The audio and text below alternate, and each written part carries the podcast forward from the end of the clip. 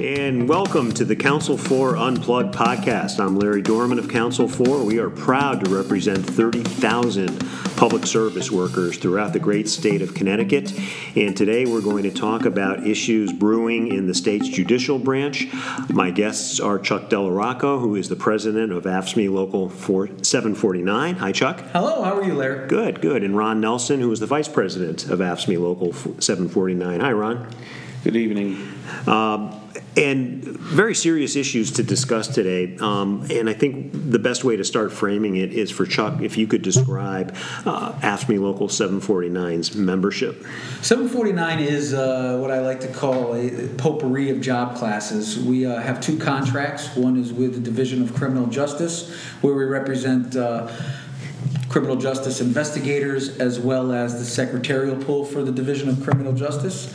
And on the other side, uh, another contract is with the judicial branch, and included in that is public defender's office, where we have the public defender investigators as well as the public defender uh, secretaries. And in the judicial branch, we have uh, maintenance workers, uh, court report monitors. We have clerical staff, administrative clerks, we have judges secretaries, we have police officers, we have um, detention officers, and we have actually central transportation officers who transport the juveniles. We have a, a potpourri of mm. job classes. Incredibly diverse and challenging um, local with, with a lot of issues. And one of the uh, groups of workers you just mentioned are juvenile detention officers, which is what Ron is. And so perhaps, Chuck, if you don't mind, uh, tell our listeners what's going on with juvenile detention officers across Connecticut and the facilities in Bridgeport and Hartford. Right. So we have two facilities. One obviously is in Bridgeport, and the other one is in Hartford and they are extremely understaffed. They're being required to come into work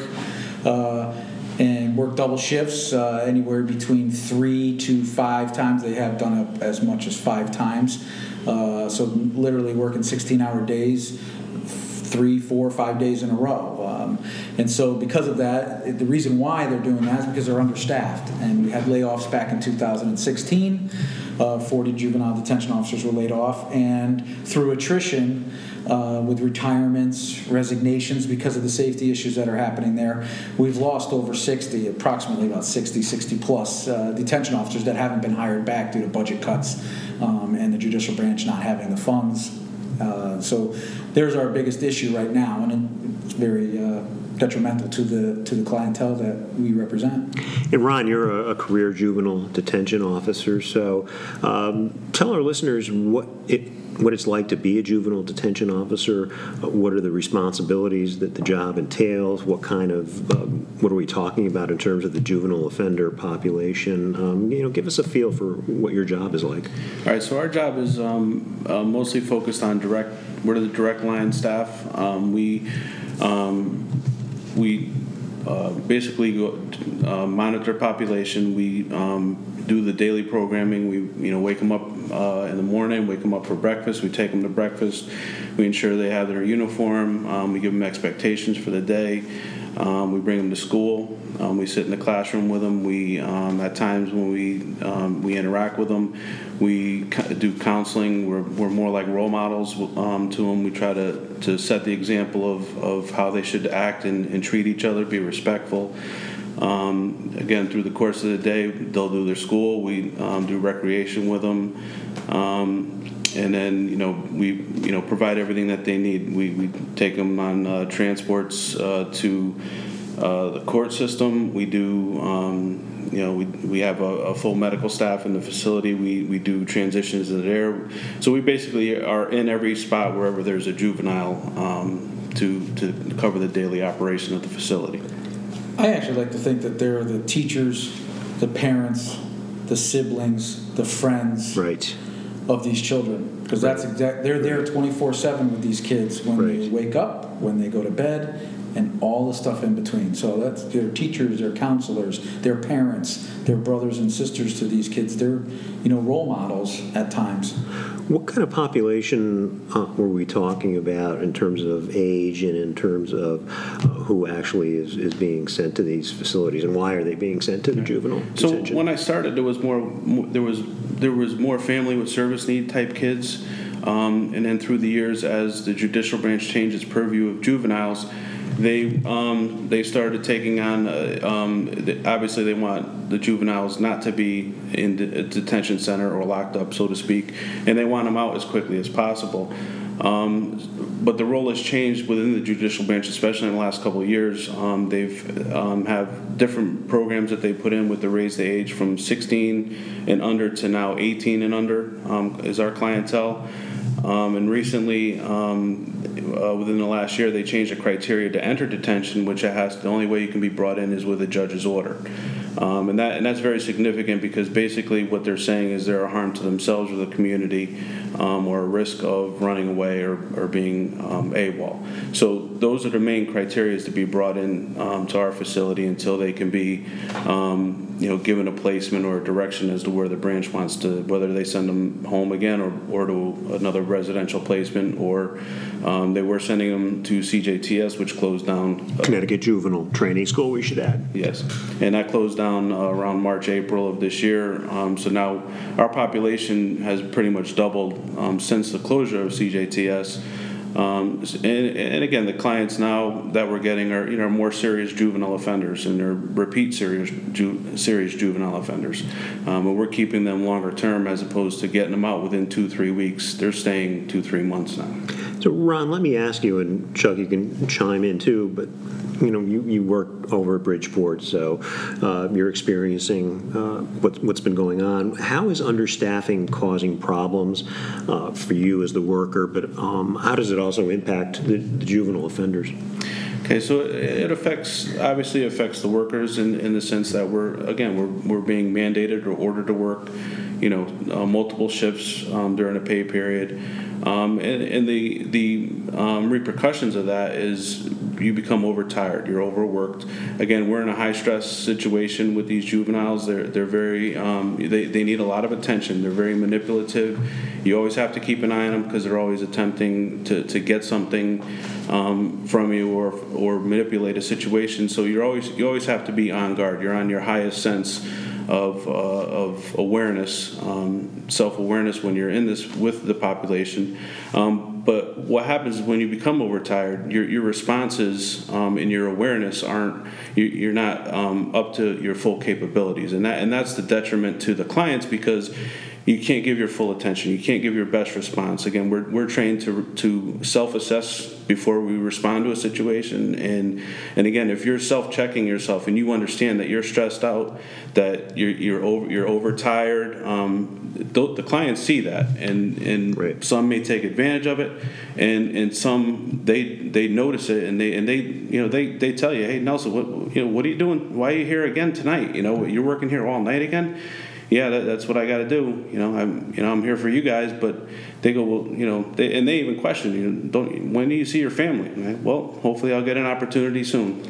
You know. You, you know, the, the juvenile detention officer's main job is they've got to be able to be on their toes um, we have to assess the situation. They have to respond to the situation. And that doesn't always mean hands on, take the child down. That means that they have to be on their game to defuse situations. Now, these children, um, and we'll call them children, but some of them are quite large when they're 17, uh, they, they don't like, you know, when they're in a group setting, they don't like to be embarrassed by one another. So when they, maybe they might have tripped and they look bad or, or they're being held to the side, you know, because they, the, the detention officer doesn't want them to go into the room, they kind of take offense to that. And that's where you need arrested juvenile detention officer to actually uh, assess the situation, able to work it out, and verbally you know, uh, de-escalate any situation that could arise, and that happens 24 7 with them because it could be when the child needs to go, you know, to the lunchroom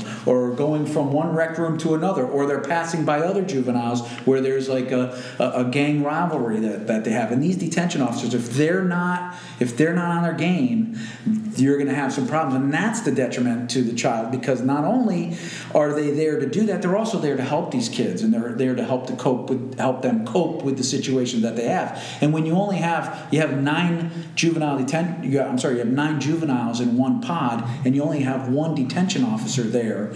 That you're not giving those ju- those nine juveniles the actual. You know, if you had two or three juvenile detention officers in there, now you can separate. You can start chatting. Hey, well, I saw that you were a little upset today? What's going on? And and that's where you start to help these children out. But what, what this is, it's not happening. Right, no positive interaction. We are talking about juvenile detention issues. You're listening to the Council for AFSCME Unplugged podcast. That's Chuck Delarocco, who is the president of AFSCME Local 749, and also here is Ron Nelson, who's the vice president of the local.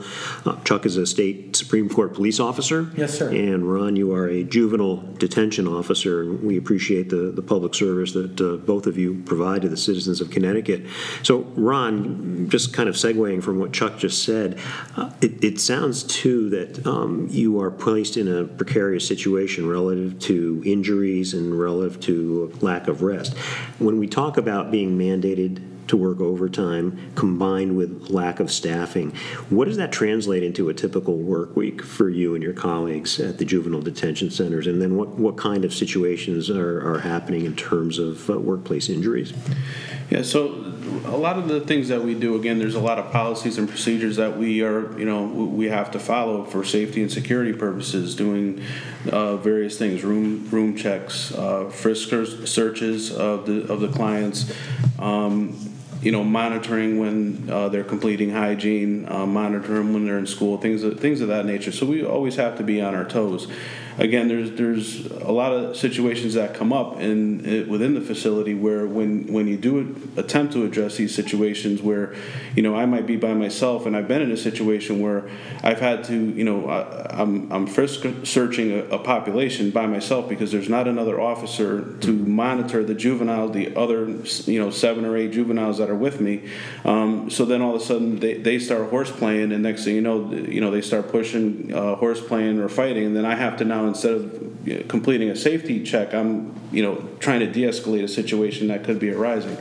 Um, in those type of scenarios, they do happen. Um, and, and, then if, if a fight does break out, or if you do redirect a client um, and they take offense to it, um, we've had officers attacked. Um, we've had officers injured responding to these incidents. Um, we've had officers who have called for assistance and, and have had to wait for you know a, a minute or two, which doesn't sound like a long time, but when you're trying to break up a fight or if you're being attacked, a minute or two is is significant. When if you had another officer, that situation could have been de-escalated or diffused or handled. Um, but again, officers have been injured. We've had people with knee injuries, back injuries, shoulder injuries. Um, and again, all this um, has has crept up uh, to a point where in, in our facility we have about 20 officers out on long-term um, injuries. So break that down further. What you're saying is not only are you chronically understaffed, but because of these serious injuries suffered uh, in the line of duty, um, that's making you even shorter staffed. So because people are out on compensation, they're injured.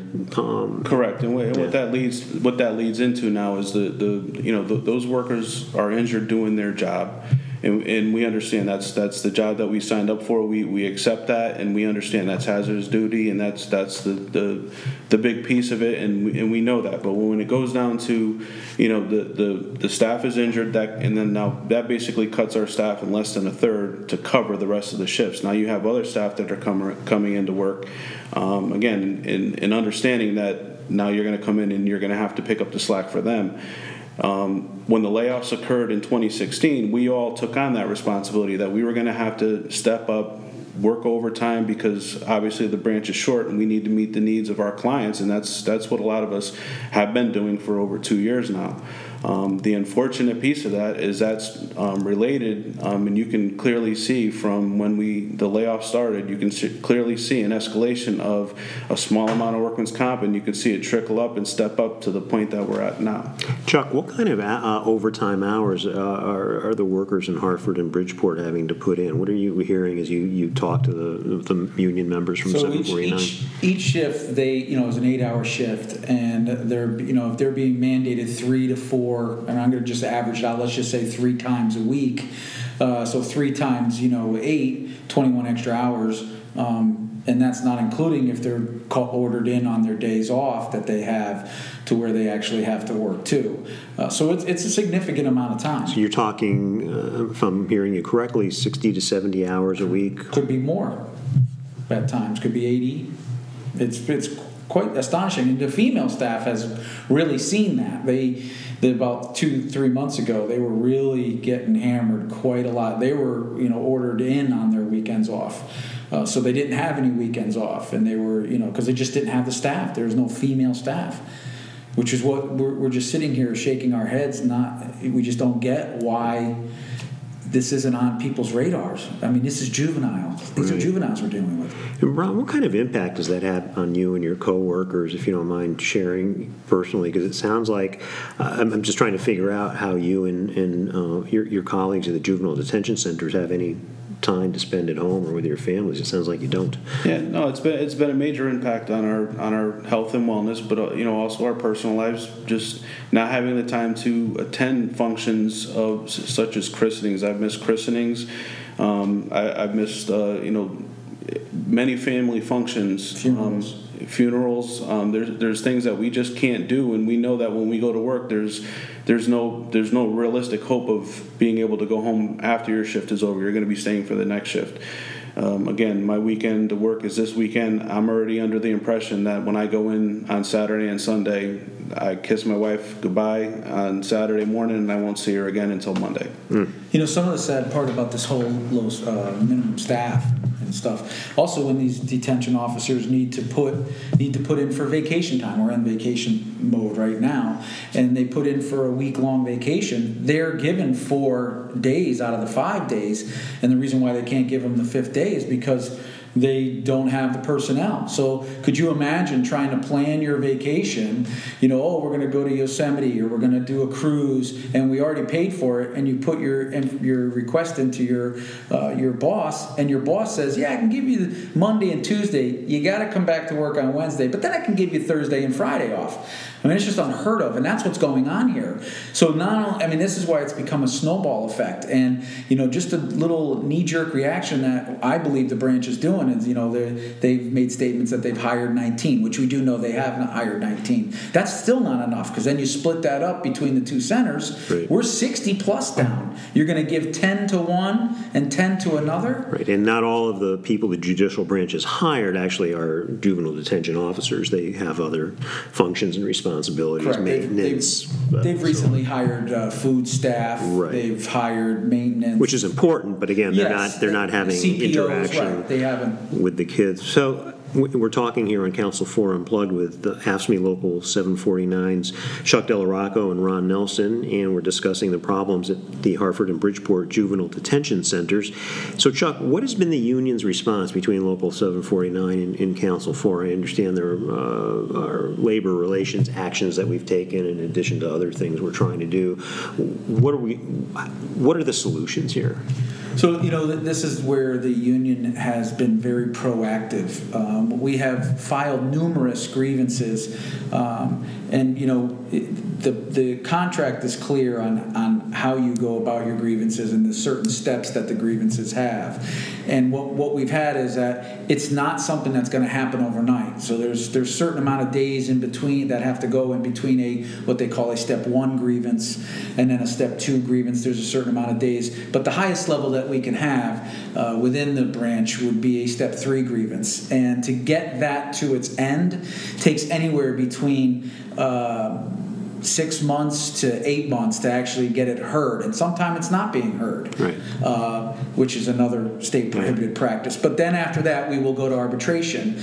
But as that is going on, there's also some violations of the Labor Act, uh, SERA which is the state uh, Employee Relations Act. Relations yep. Act, yep. that we uh, that the branch we believe the branch has violated, and we take them to the labor board. And, and to make it clear for our listeners, a grievance, and this is why unions are important, quite frankly, a, a grievance uh, is obviously a situation where the union is alleging a violation of a collective bargaining agreement, uh, a state prohibited practice. Is uh, the union is alleging that the employer has actually broken the laws of Connecticut, the labor laws of Connecticut. So both are serious serious in their own right. Correct. So you're using the labor relations process to at least address the unsafe working conditions, Ron, and, and hopefully that will bear some fruit down the line, but it's not immediate.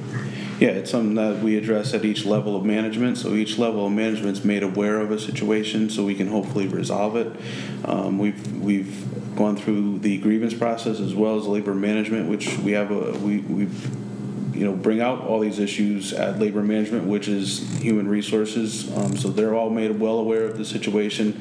Um, the issues with the females was something that was was more profound um, in December, and it's actually expanded into all detention officers now, um, where you know they were being ordered to work their weekends off, denied vacation time or time off requests, um, solely because of the fact that they were female. Um, and they don't have they didn't have enough female staff be, because we've had female officers quit because of the working conditions. We've had um, at least three that have quit within the last six months. As difficult as the working conditions have been, and you mentioned before, you, you knew what you were getting into when you became a juvenile detention officer. It's a challenging job under any circumstance. Do you at least feel that uh, having a union has helped, and having a union has at least um, gotten you to the table to address the problems? It definitely has. It gives us it gives us a venue to to at least speak to a supervisor, explain all the facts of the situation. Again, we put it, we present everything that we have, not just myself, but all the detention officers that have issues. Um, we've all stand, stood together on this, um, on all these issues, and again, every, everybody's speaking out that there's issues going on that need to be addressed. Again, human resources and judicial branch ha- they haven't really addressed them to you know to a satisfactory level, and it's, hurt, and it's hurting, and it's actually hurting our members, and it's really hurting our clients as well because the staff that comes to work is trying to give their best, and and it's hard to continuously day after day do that when you're fatigued, burned out, um, and stressed out from from not being able, you know, to get enough rest. Think about it: if you work 16 hours, you have to be back within eight hours to start another shift. Between drive time and actually falling asleep after, you know, getting yourself together when you get home, some of these people are getting less than four hours rest in between a shift to, to come back to you know work another double. You know, uh, some of these de- detention officers, and, and I would say union members of a whole, they don't really understand what your local actually does for you. Um, you know, and our local, with the help of our parent union, uh, Council 4, we, we argue the collective bargaining, and that and that's where uh, when we looked at this, Ron and I and our whole executive board, we went through the steps and did whatever as much as we could through the grievance process, which is the collective bargaining issue, through the uh, state prohibited practice issue, and we are now at the point where we're waiting, and and I could just imagine what our members are feeling, and then they hear about this Janus decision, and so they're sitting back. If they're not involved and they don't understand, they're going to look at a union and go, they're doing nothing for me. I'm paying X amount of dollars and I get nothing for it. They're not doing anything. And here we are, we're trying to tell, and this is every union in, in uh, AFSCME. Uh, in the state of Connecticut, and I'm sure I'm not familiar with other states, but in this state, I know for a fact that our AFSCME unions are working. And I can tell you, we can show grievances that we started right off the bat in October of 2015 continuously through to today through numerous labor charges. We have tried to do this uh, through arbitrations, which we have won, um, and the members need to realize that Janus, this Janus decision that came down, which is about fees payers and dues payers, to me is just a, it's a crock. It's it's a smokescreen. It's a smokescreen, and it's right. a way that they try to weaken unions because you know I, I, I, keep telling people in our in the in the judicial branch and the Division of Criminal Justice as well as the Office of the Public Defender that look what they're doing to you when you have a union. Just imagine if you didn't. Right. We're going to have a lot more to talk about with juvenile detention centers, I think. So it sounds like we'll be doing some public actions hopefully soon, mm-hmm. and uh, we're going to keep speaking out. Uh, so uh, you keep the faith, Ron. We'll do. I mean, we work with you know a great clientele. We work uh, great brothers and sisters that we work in these uh, facilities. They're working as hard as they can to, to meet the needs of our clients, and um, we're trying to give them as much as we can. And we're, we're just asking for a little respect from the judicial branch. Yep. Closing thoughts, Chuck.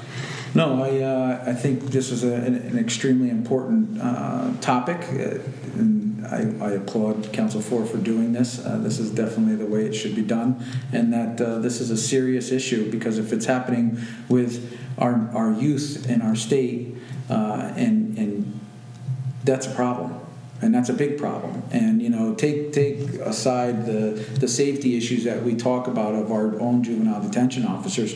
How in the world can our state allow the safety issues to go on with the juveniles?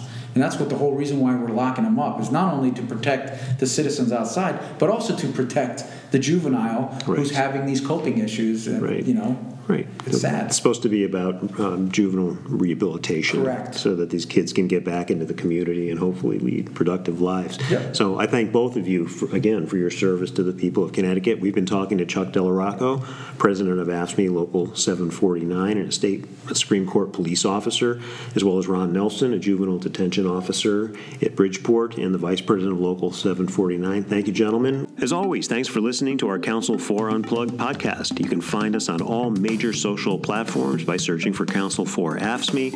Our website is council4.org. My name's Larry Dorman, and you've been unplugged.